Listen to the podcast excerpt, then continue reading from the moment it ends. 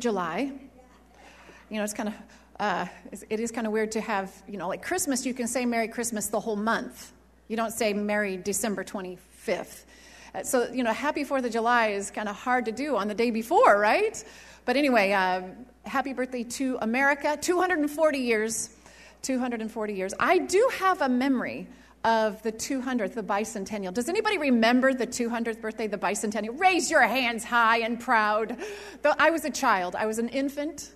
I was small. I was in my mother's womb. No, actually, I was. I was alive, and I do remember that Fourth of July, and that was really, really fun. Um, I have, you know, I've been trying to think of some fun, funny stories to open up our Fourth of July service here with, and and that kind of thing. And I really can't think of any. I never really liked Fourth of July because the fireworks scared me.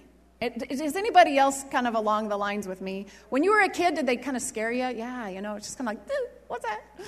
All the time. And, and I was just sure that, so, oh, I do have a funny story, though. I do have a funny story. I just remembered. When Dwayne and I first started ministry, we were youth pastors and we were young. Everybody say young. And, you know, it's something about uh, youth pastors, you know, they put the young in charge of the even younger, right?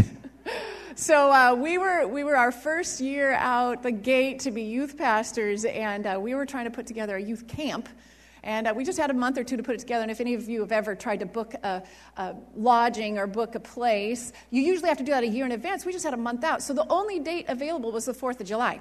So um, we, we scheduled a huge youth camp on the 4th of July, and we took a lot of flack because they were all saying, But what about fireworks? So we said, Ah, just bring them. Just bring them. We're going to have a lot of fun. Oh, yes. Oh, yes. Oh, yes. We had probably 100 kids with suitcases full of fireworks.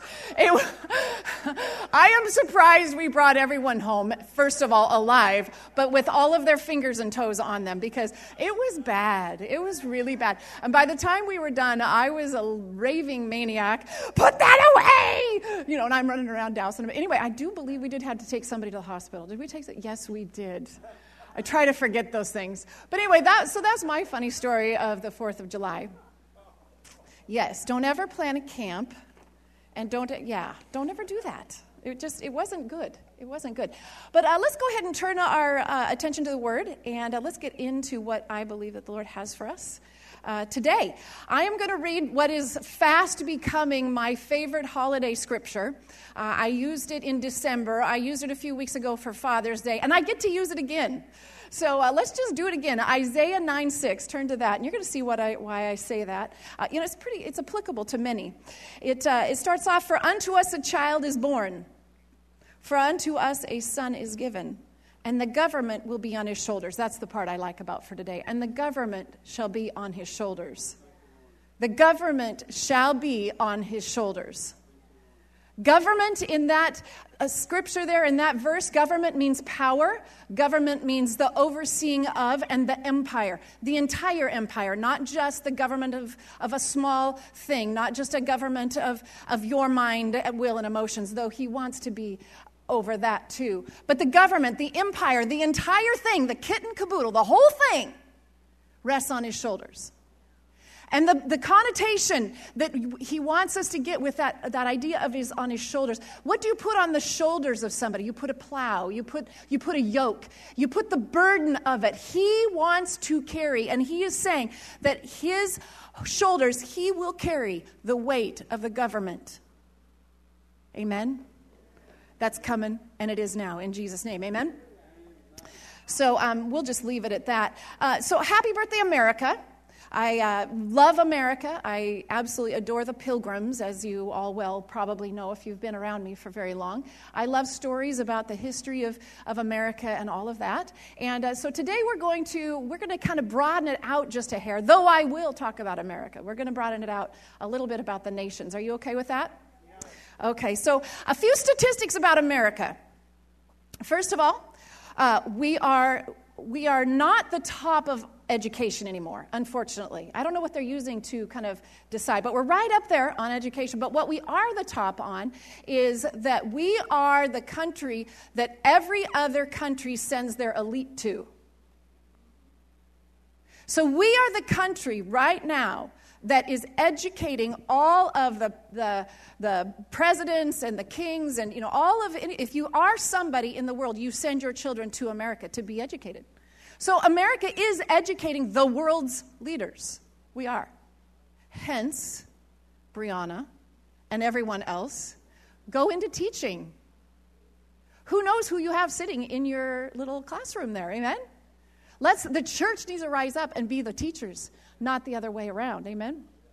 So that's what we're number one. We are also number one on uh, the, for, the top country that sends out missionaries. Did you know that? We send out the most missionaries out of the whole world. In fact, in 2010, that's the earliest uh, numbers I could get, we sent out 127,000 missionaries that year. Number two was Brazil at 34,000. So America is missionizing the world. America has a world view. You know, New Horizon has it. We're always sending missionaries out. We've got, we've always got teams going and something going on. We have a nation, you know, a global view. Uh, we also are um, number one. Well, uh, actually, I just gave gave away the the the prize there. Who do you think is the highest nation that receives the most amount of missionaries? America. We get the most. Other nations are looking at it going, You need help. We're coming to you. We're coming to you. So we get the most missionaries sent to us as well. We are number two in giving. We are not number one. We've always been number one until just recently. Would you believe we've been passed up with a little tiny country called Myanmar? Burma. Burma, uh, giving into charitable uh, foundations and charitable, you know, charities and churches and stuff like that. But you know, never mind that they are Buddhist and you have to in that country. See, this country you don't have to, but this country is filled with generosity. And uh, so that's really cool. Now, we are kind of high on some things that I'm not quite so proud of. Did you know that America produces 89% of all pornography of the world? 89%. I don't know where they get the nine, but somehow they figured it out. 89% of all pornography in the world is originated here at, in America thought up, purebred, artistically done, I'm sure, pornography. We are number one in the number of prisons. We are the highest consumer uh, rating number of goods gotten. Does that make sense? We are number two in beer production. We're number three in divorce. And we're number four in abortion. Followed, uh, we follow behind China, Russia, and uh, Vietnam, believe it or not, for abortions. So America's kind of a mixed bag at this moment, wouldn't you say? Mixed bag. But I don't want it to stay that way. How about you? There are 192 nations in the world, according to the UN. To become a nation, you have to have a territory, you have to have land, you have to have a little piece of property and you draw lines around it and you say, This is my nation, right? And you have a border. To have a nation, uh, the UN requires you not only to have territory, but you have to have a population. You have to have people in that little chunk of land. Fair enough. You also need a government. So you need uh, territory, people, and a government. And then finally, and it's kind of the weird thing, to be considered a nation, you have to have the ability to interact with other nations. I don't know how they rate that. Apparently, they rate it by, and in the article that I was reading, you had a better chance of qualifying for a nation if you could somehow pull together an Olympic team of some sort. So if you could send somebody to the Olympics, you get a like a increased notch in becoming a nation. Pretty funny, huh? So, uh, so the, the UN uh, recognizes 192 nations, uh, whereas, is it FIFA? What's the soccer? How do you what does that stand for?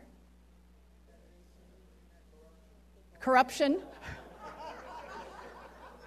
Well, apparently, the UN recognizes 192 nations, and FIFA, whoever they are, whatever it stands for, recognizes 208.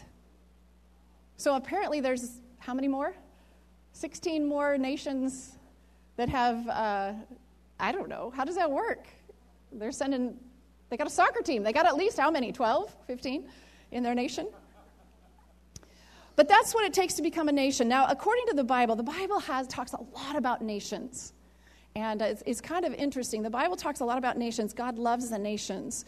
And uh, a lot of times he'll speak of the nations, he'll speak of peoples, he'll speak of tribes. He'll speak of, you know, the tongues coming together and all of that kind of thing. So language has a lot to do with a nation. And uh, God loves the nations. The story of the nations in the Bible actually starts very, very, very early in the Word. In fact, it starts, I believe, where I feel it starts is in Genesis 2. And uh, I'm, uh, if you want to turn in your Bible to there, I'm not going to necessarily, uh, I'm just going to kind of sweep through this. But I believe that the nations, the story of the nations starts in Genesis 2. And by this time, God has created the entire world, right? Trees and plants and da da da, da and male and female. And, and He puts them in the garden. And uh, in Genesis 2 8, in fact, you know what? Go ahead and turn there. Genesis 2 8. I want you to see this. Um, Genesis 2 8. It says, um, bless you. Now the Lord had planted a garden in the east, in the Eden, and he put man uh, that he had formed. And the Lord God made all kinds of trees that grow out of the ground, trees that were pleasing to the eye and good for food. And in the middle of the garden was the tree of life and the tree of the knowledge of good and evil. So there's three types of trees. First of all, there's all the trees, and then there's a uh, tree of life, and then there's the tree of knowledge of good and evil. And actually, the Bible is very, very clear here. He says, God says, you may eat of all of that except for one the tree of the knowledge of good and evil. So the understanding is that while Adam and Eve were in the garden, they were eating all sorts of wonderful fruit off of the trees, and all of the trees, and from the tree of life. And that is what many scholars believe was going to set up an eternal relationship between God and man. But if you remember right, the, uh, God made it very clear. But if you go and you eat of the tree of the knowledge of good and evil, you will surely die. Remember that? One lousy tree that they could, millions that they could partake of, but that one, that one got them. And Adam and Eve, you know the story so well, they, they went to that tree and they ate of it, and uh, they began to partake of death. And God says that, uh, the word says that they had to be uh, taken out of the garden lest they reach out their hand and continue to eat from the tree of life and live forever. So sin, the sin of rebellion, brought in death. Now, from that moment on, and this is key, from that moment on, good and evil, right and wrong, wickedness and righteousness has set up a warfare within every single human being. God has given every single one of us as an agent of choice and that we get to choose between godliness and righteousness and goodness and, and all of that, or we can choose uh, Satan and, and darkness and evil and disobedience. And inside of every human being, and I am looking at many here today, inside of all of us, there is a war that goes on on the inside of us. And inside of us, that war is fought to the death. The, the New Testament talks about how there you know, the, the, our flesh and our spirit are at war with one another, and one will win. There is carnage going on on the inside of you that was birthed the moment that humanity reached out and took that apple and sinned. There is carnage inside of you. Why do you say carnage? Carnage because something has to die. Either your flesh has to die, with all of its cravings and desires and selfishness and rebellion and negativity and power and greed. Or either that has to die by the Spirit overcoming it, or that will overcome the Spirit of life inside of you. You are at war. And there must be carnage. Something has to die. And I am looking at a group of people here today that I believe have really chosen and desire and, and are seeking after the flesh within them to die and the spirit within them to rise up and live and influence and live and live and live and live and live. Wherever a human is found, you're going to find this war.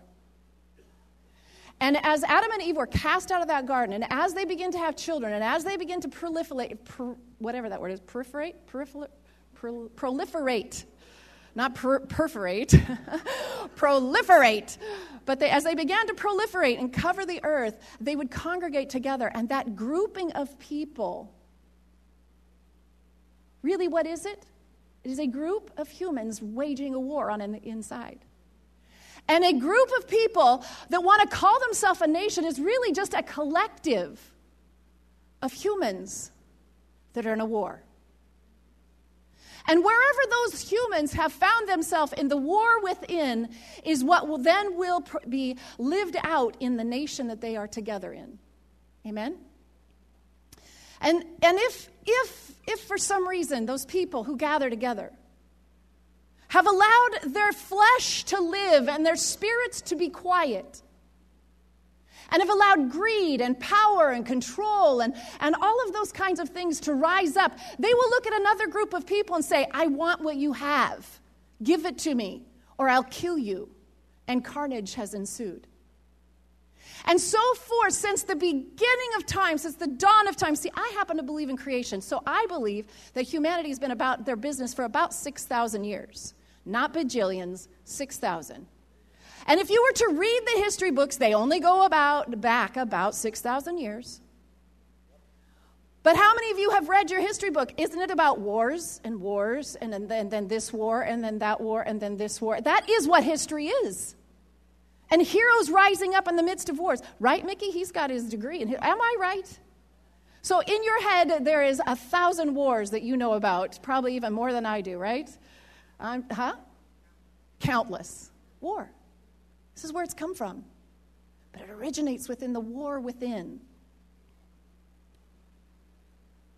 So, history, years and years, wars, countries, groupings of people dealing with things and wanting but, but not having and overcoming and wanting to control and wanting to be in charge of everything. But god set it up that there is not a, we will never see a world uh, that is governed by a man See, God separated the nations at the Tower of Babel. When it says in the Bible that all of the peoples, instead of scattering and inhabiting the earth, gathered together on the plain of Shinar there, and they gathered together, and the Bible says that whatever they set their mind to, they were going to do. And the connotation was towards evil, and God was not going to have it. So he came down and he struck those people in a matter of a moment, scattering their tongues, scattering their, their, their languages, so that no longer can humanity congregate together and try to do everything all at once together. Because he knows, he knows the fight and the war that we are in within. And there is not, there is a time, there is a time when all of things are going to come together under one government. But it's never going to be under humanity. The king of all the nations, Jesus Christ, will bring that to pass. But until that day, it won't happen yet. We're going to try. There's going to be a lot of trying, but it can't succeed until God brings it all back together again. And just on side note, He will bring the languages back together again because His language is the language of the Spirit, and we partake of it even now. Kind of cool. But that's another sermon. So, history coming up, um, hundreds and thousands, literally, of years of nations and tribes and separation and, and life and births and deaths and wars. Uh, along about the late 1500s, there was a group of people in England and in Europe that decided uh, they were going to go and find some new land. Right? You know, as we're filling up the world and, the, and not everything had been populated or, or conquered. And so a group of people from England sent over and they started a colony, Roanoke. Anybody know about Roanoke? The lost colony. Didn't work. They all died. Somehow they all disappeared. The second colony that they uh, planted was called Jamestown.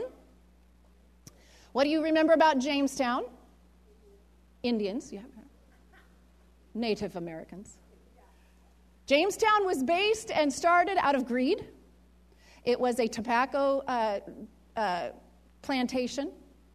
It was, it was started out of so much greed and personal gain and um, selfishness that they never planted crops those first couple of years they, to eat. To sustain them, to, to help the, the colony, they only planted tobacco.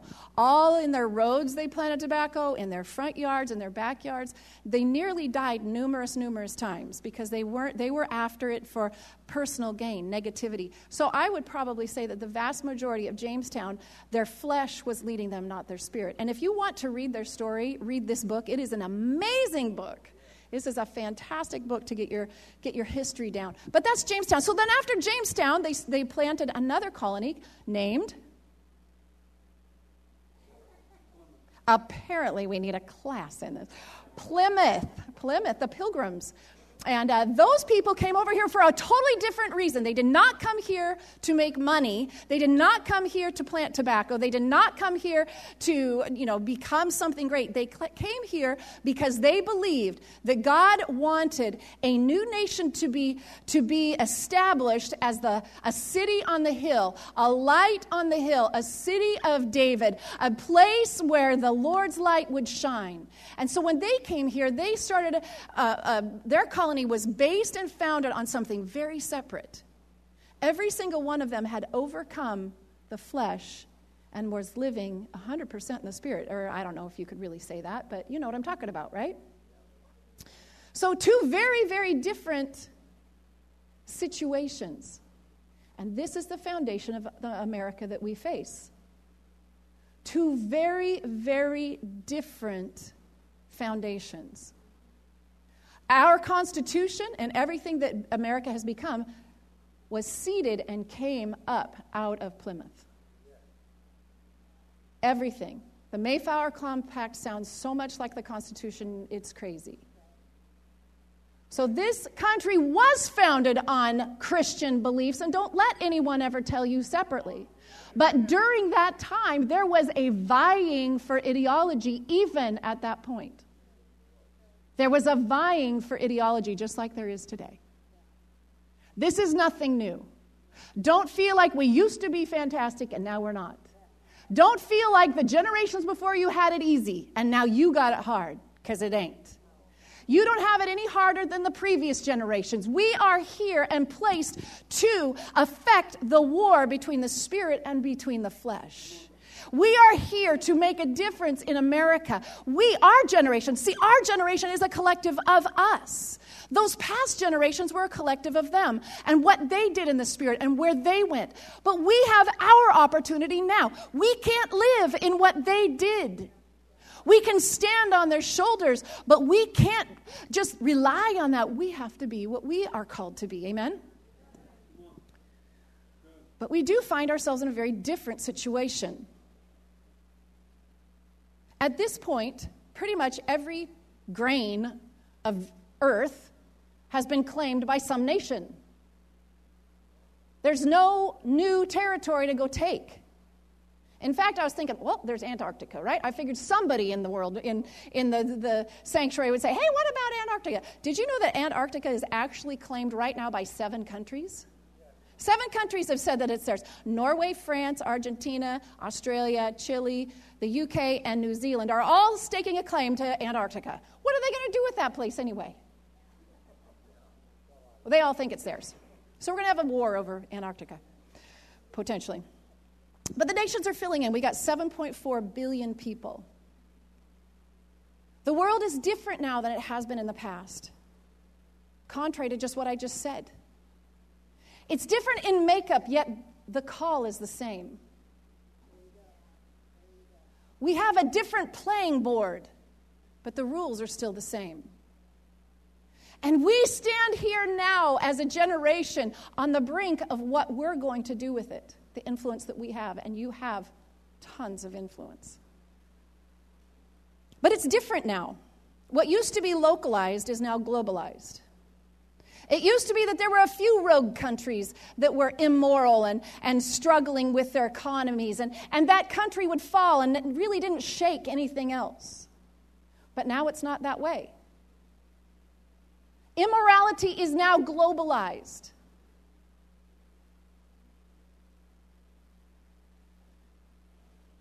Of the 192 nations, only six nations at this point have laws against abortion. Only six out of 192. We are facing and looking at an entire globe that is taking their children and murdering them. We're not looking at a, just a, like an empire, like Rome did it for a while and they fell, and, or, or a country here or there, but now we're looking at the entire globe. Even now, around the entire globe, innocent babies are being killed. At the, you know, for the, for the wonderful feeling of I get my own way. It's a nuisance. I can't. What? Around the globe, at this point, and it used to be not this way, but at this point in time, there are only 10 nations that have laws on their books against homosexuality. And this is a shift, huge shift in the last year or two or three.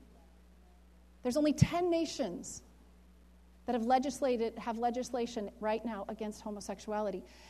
And those 10 nations are ones that are ruled by Sharia law. The rest of the free world has opened up their legal system to that. This is no longer one certain nation or two, a couple, or a, a, little area that is dealing with sexual immorality. It is not just that. Now we're looking at a global phenomenon. Our economics are all now so tied together. You all know it. When one nation quakes, they all quake. I don't know of any nation that's really strong. Does anybody know of a nation that's really strong at this point? Help me out. I'm not a real big ec- economist. Come up to me afterwards and straighten me out. Terrorism. I, I'm going to give you all the bad news, and then we're going to get back to good news, right? Terrorism and wars in the, uh, from 1900 until now, 150 million humans have been killed in just 100 years. It's a worldwide thing. What used to be, you know, it used to be that conflict was never, you know, we were never able to get the whole world together. Now we've had two world wars in 100 years. So conflict is now beginning to congeal as a, as a global thing.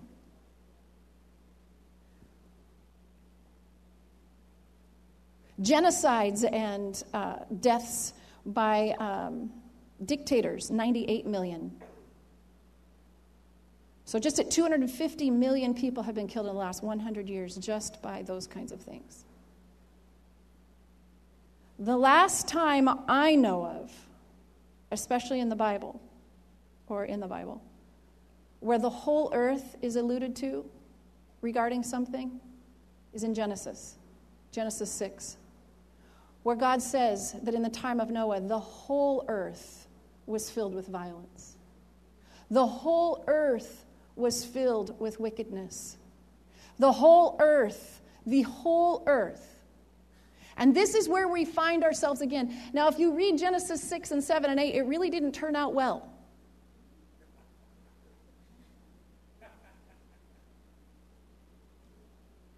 But we're in the New Testament now. We have a whole new situation in front of us. But I will say, when it covers the entire earth, God is very, very, very involved. He's very involved. Out of the, the world right now, Christianity is 31.5%. Islam is 22%, atheist is 15%, and the rest are a smattering of many others. Christianity is the strongest world view. Though it is not a majority, it is the strongest worldview. So, what are we doing? What is it, what's going to happen? You know, where are we headed with all this? I don't know necessarily. You can read Revelation and get 10 different you know, interpretations. So I'm not going to fight over the little things, but I am going to say that he has a thing, he has something for us today. He has a call on our lives. And that's what we need to be the most concerned with. Matthew 24, verses 3, verse 3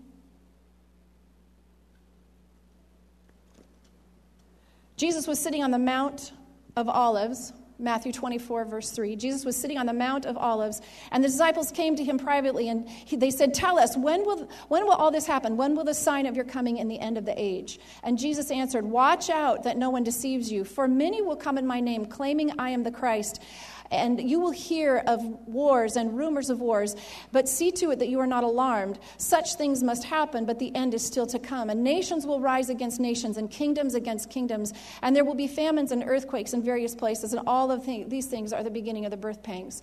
That is, that, that is our description of today. So, but what are we supposed to do today? What is our call? In the midst of this epic struggle, in the midst of this globalized now bringing together, coalescing of all of the nations that have filled in the entire earth, what are we supposed to do? Where is God? What is He up to right now?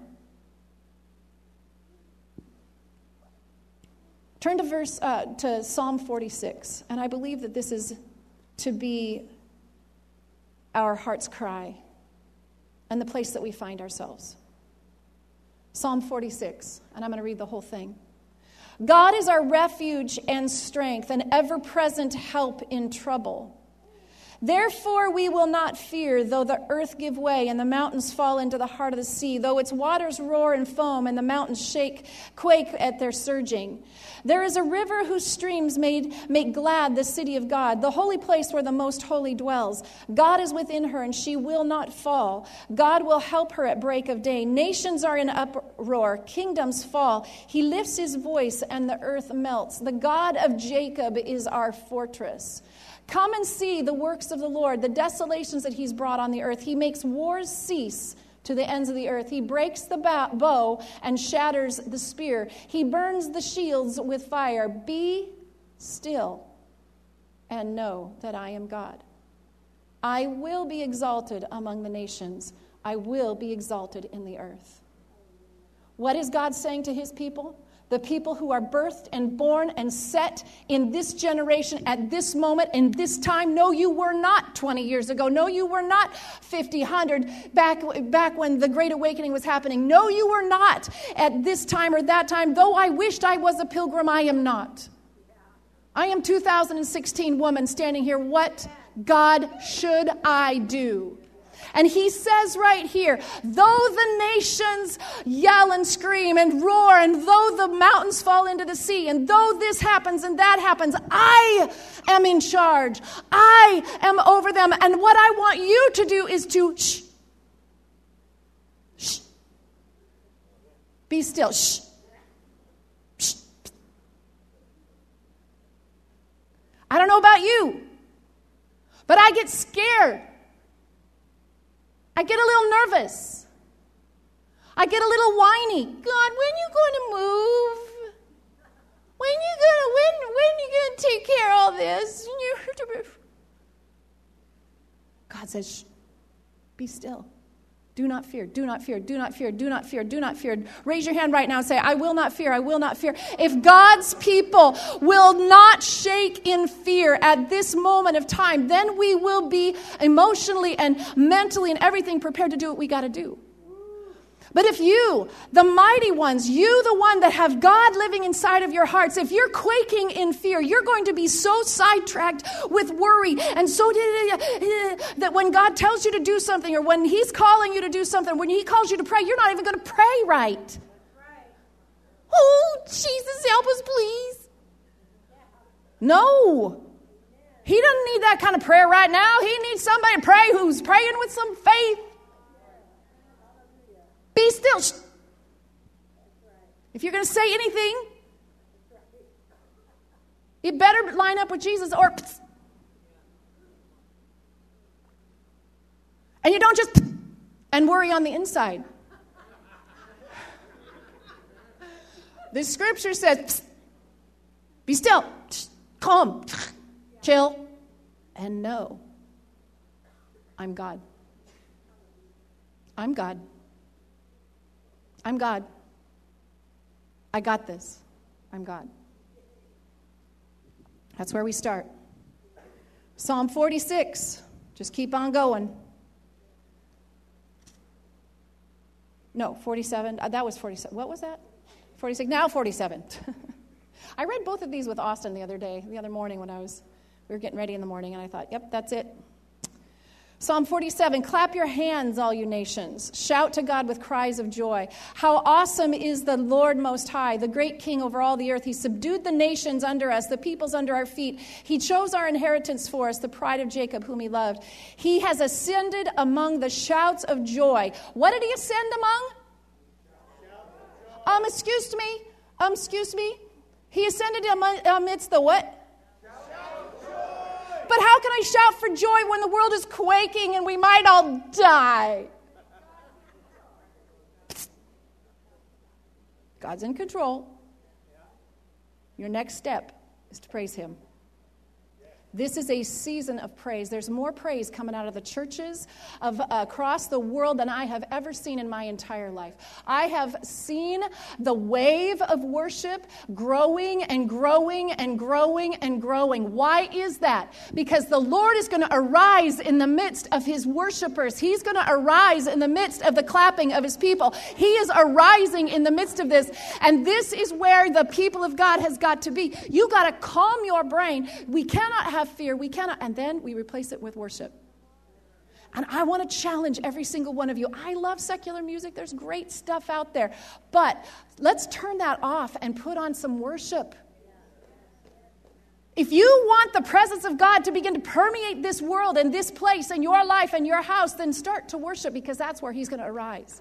Make some changes, yeah? Verse 7 for, the, for God is the king of all the earth. Sing to him a psalm of praise. God reigns over the nations. He is seated on his holy throne. The nobles of the nations assemble as the people of God of Abraham, for the kings of the earth belong to God. Every single one belong to God. For the sake of time, I'm going to go quickly. I'm just going to, 2 Samuel 22, you, you can write it down. This is King David, and, and this is a prayer that he, that he prays, and, and he talks about how hard things were, and how rough things were, and how the coils of death were wrapped around him, and the snares of the enemy had caught him, and, and he was in a bad way. And he did something, he did something, and it changed everything for him. He cried out. Everybody say, cry out. And this isn't just a hello, somebody. This is not a whining and complaining. This is an absolute shouting God, help me. This is where we're at today. In the midst of our worship, and we don't cry out out of fear. We cry out in faith that He is hearing every single one of our cries and He is turning His face towards us, and He is the God over every single nation. Nehemiah 1 1 through 9, it talks about Nehemiah praying fervently for his nation of Israel that had been so dis, dis, disbanded and broken, just like ours is at some times. And the way I see it, and his response was to cry out, weep, mourn, fast, and pray. And he led the charge of rebuilding that nation. I find it interesting that in Genesis 2 8, we read about a tree, the tree of life. That, that, that the people would reach out and take to, take of, partake of, and they would live. There was a river, I didn't tell you about the river. There's a river, there was rivers that flow out of that. That was the beginning of creation. Now, if you would for me, turn to Revelation 21. I'm going to read to you out of the last few chapters, the last few, the closing moments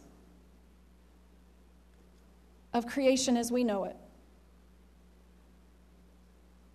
Revelation 21, verse 22 I did not see a temple in the city because the Lord God uh, Almighty and the Lamb were, are its temple. And the city does not need a sun or a moon to shine on it, for the glory of God gives it light, and the Lamb is its light. And the nations will walk by its light, and the king of, kings of the earth will bring their splendor to it. On no day will its gates ever be shut, for there will be no night there. The glory and honor of the nations will be brought into it. Did you hear all these nations? Do you hear how the nations are starting to come to him? Nothing impure will ever enter it, nor will anyone who does what is shameful or deceitful. In other words, we have taken care of that inner turmoil. And all has been won, but only those whose names are written in the book of life.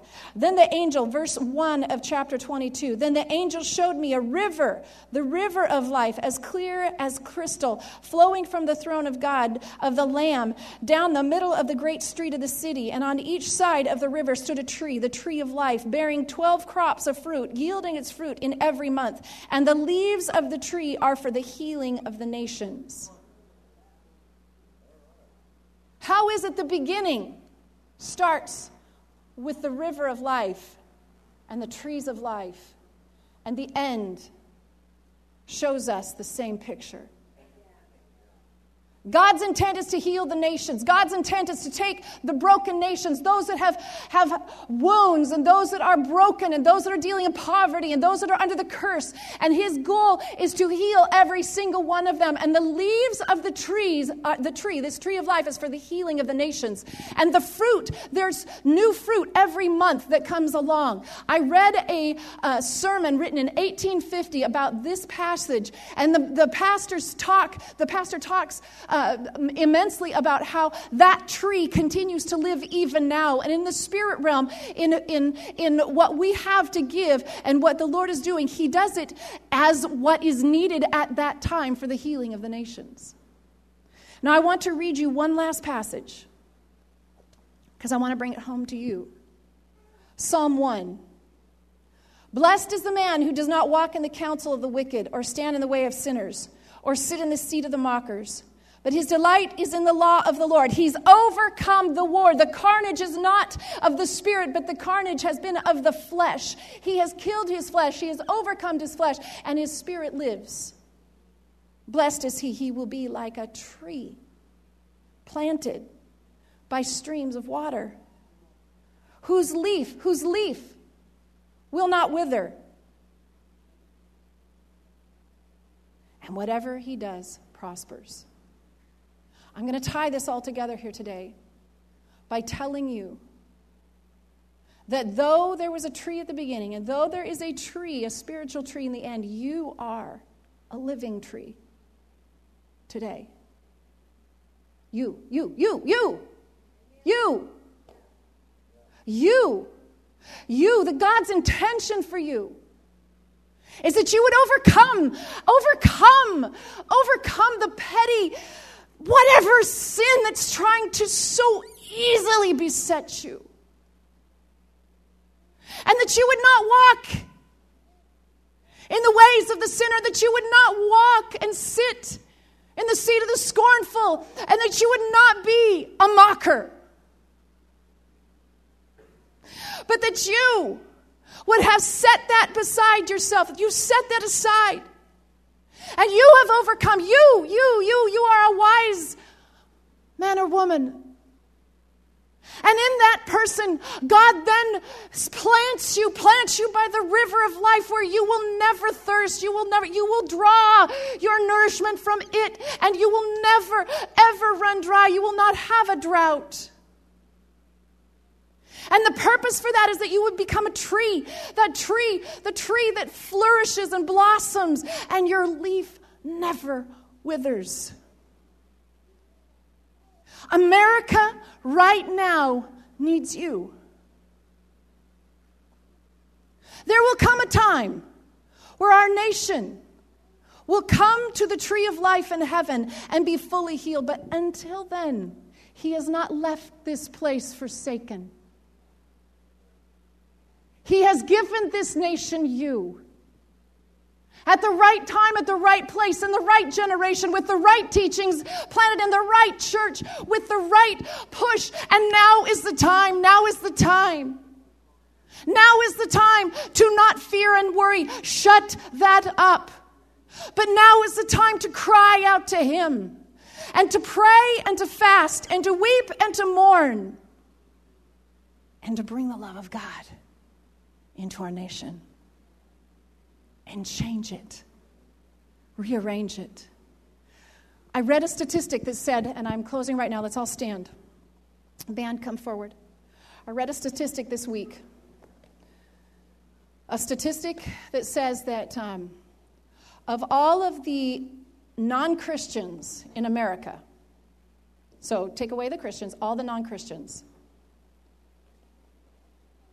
20% of those non Christians can honestly say they do not know a believer. They don't know a Christian. They don't know one. How is that? My guess is they do know one, they just don't know it. They just don't know it. My encouragement to you today is to not walk out of this place heavy, broken, scared, or discouraged. My desire for you is to walk out of this place sobered. Sobered. Because the best way for evil to overcome is if good people don't do anything. My goal for today, for you, is that you would walk out of here very sobered because our times that we live in are very sobering. I, I don't know. Things are popping up all the time. Every day there's another carnage of shooting and or every day there's another country going bankrupt or every day this is not like it used to be does anybody ever remember days like this it's different sober sober yourself christian sober yourself oh bride of christ wake up but don't wake up into fear. Don't worry. Don't fret. Don't do it. Shut that up because that's Satan's first line to get you to do nothing. That's Satan's first line to paralyze you. Don't do that. Be still. Know he's God. Start worshiping him all the time. Worship, worship, worship, praise, clapping your hands. Get an overcoming heart because that's where you belong. Cry out to God. Repent. I'm constantly repenting for the sins of this nation. Every morning as I'm out walking, I'm repenting for my own sins. Hallelujah. I got plenty of those to repent of. I'm repenting. I repent for every abortion that is going to take place that day. I, pre- I repent. We have to have a sobriety. I repent for every murder that's going to happen that day let alone what happened yesterday since the last time I repented. I repent for my own sins. Raise your hand right now in Jesus' name. Would you join me in my morning prayer right now? Father God, I just ask you right now let the war inside of me produce the carnage of the flesh that needs to die. Die. Selfishness, fear, negativity, depression, greed, rebellion, idolatry, everything that would raise itself up against the name of the Almighty God in my life, die. Die, because if you don't die, you will kill my spirit, and I don't want my spirit to die. Live, spirit. Raise up your spirit even now in Jesus' name. Cleanse us that we might be the Psalm 1 man who does not sit in the seat of the, the scorner and the mocker and the sinner. Cleanse us, cleanse us, cleanse us, cleanse us. And Father God, we worship you, we worship you, we worship you with all of our heart. We repent even now for the sins of this nation. Lord God, I thank you right now. You love America. You love it. You love it. You love it. You love how we were created. You love what we're founded on. And Father God, even now, I repent. I'm on this abortion thing. I'm sorry if you've had an abortion and this is not meant to make you feel bad. God's got redemption for you all the way. But I'm telling you what, I repent for every abortion that's being performed even now. Even now. I repent for the violence of this world. I repent. I repent for the violent one. The violent one. I repent for murder. I repent for sexual immorality. I repent, Lord God, for fornication and, and, and adultery, oh Father God, and every evil thing. I repent, Lord God, for murder and hatred. I repent. I repent for criminal activity, stealing and lying and thievery. Lord God, I say right now that this nation, oh Father God, we repent of that. Father God, right now we just ask you, we cry out to you, we cry out to you, and we declare your very words that you are pouring your spirit out upon our nation. That there's judgment unto salvation, not judgment under death. But there is a judgment under salvation across this nation, beginning even today. We love you, we love you, we love you, we love you, we love you, we love you, we love you, we love you. Infuse these people even now with a strength, with an, a hope, a, a hope of the glory that's coming, a hope and a knowing. Fear, get off of these people. Fear, get off of these people in Jesus' name. Get off of them fear, worry, worry, worry, worry, worry, concern, that gnawing gut feeling, that thing that wants to trip you up. Get off of my people in Jesus' name. Get off of them. Get off of them. Give it up right now. Get it. Don't feed that anymore. Don't feed it. Don't feed it. Don't feed it. Memorize Psalm 46 and feed it a little bit of that. And that'll shut it up. Memorize that. Don't memorize what's going on out there. Don't memorize Fox News. They'll watch it so you know. But memorize Psalm 46. I will not fear. In Jesus' name, amen. Hallelujah. The, the worship team's going to to play along and, and uh, have a great time. Michael, what are you doing? Are you going to? he's leaving me. I don't know what he's doing. But let's worship him. And let's live this year like never before. Amen.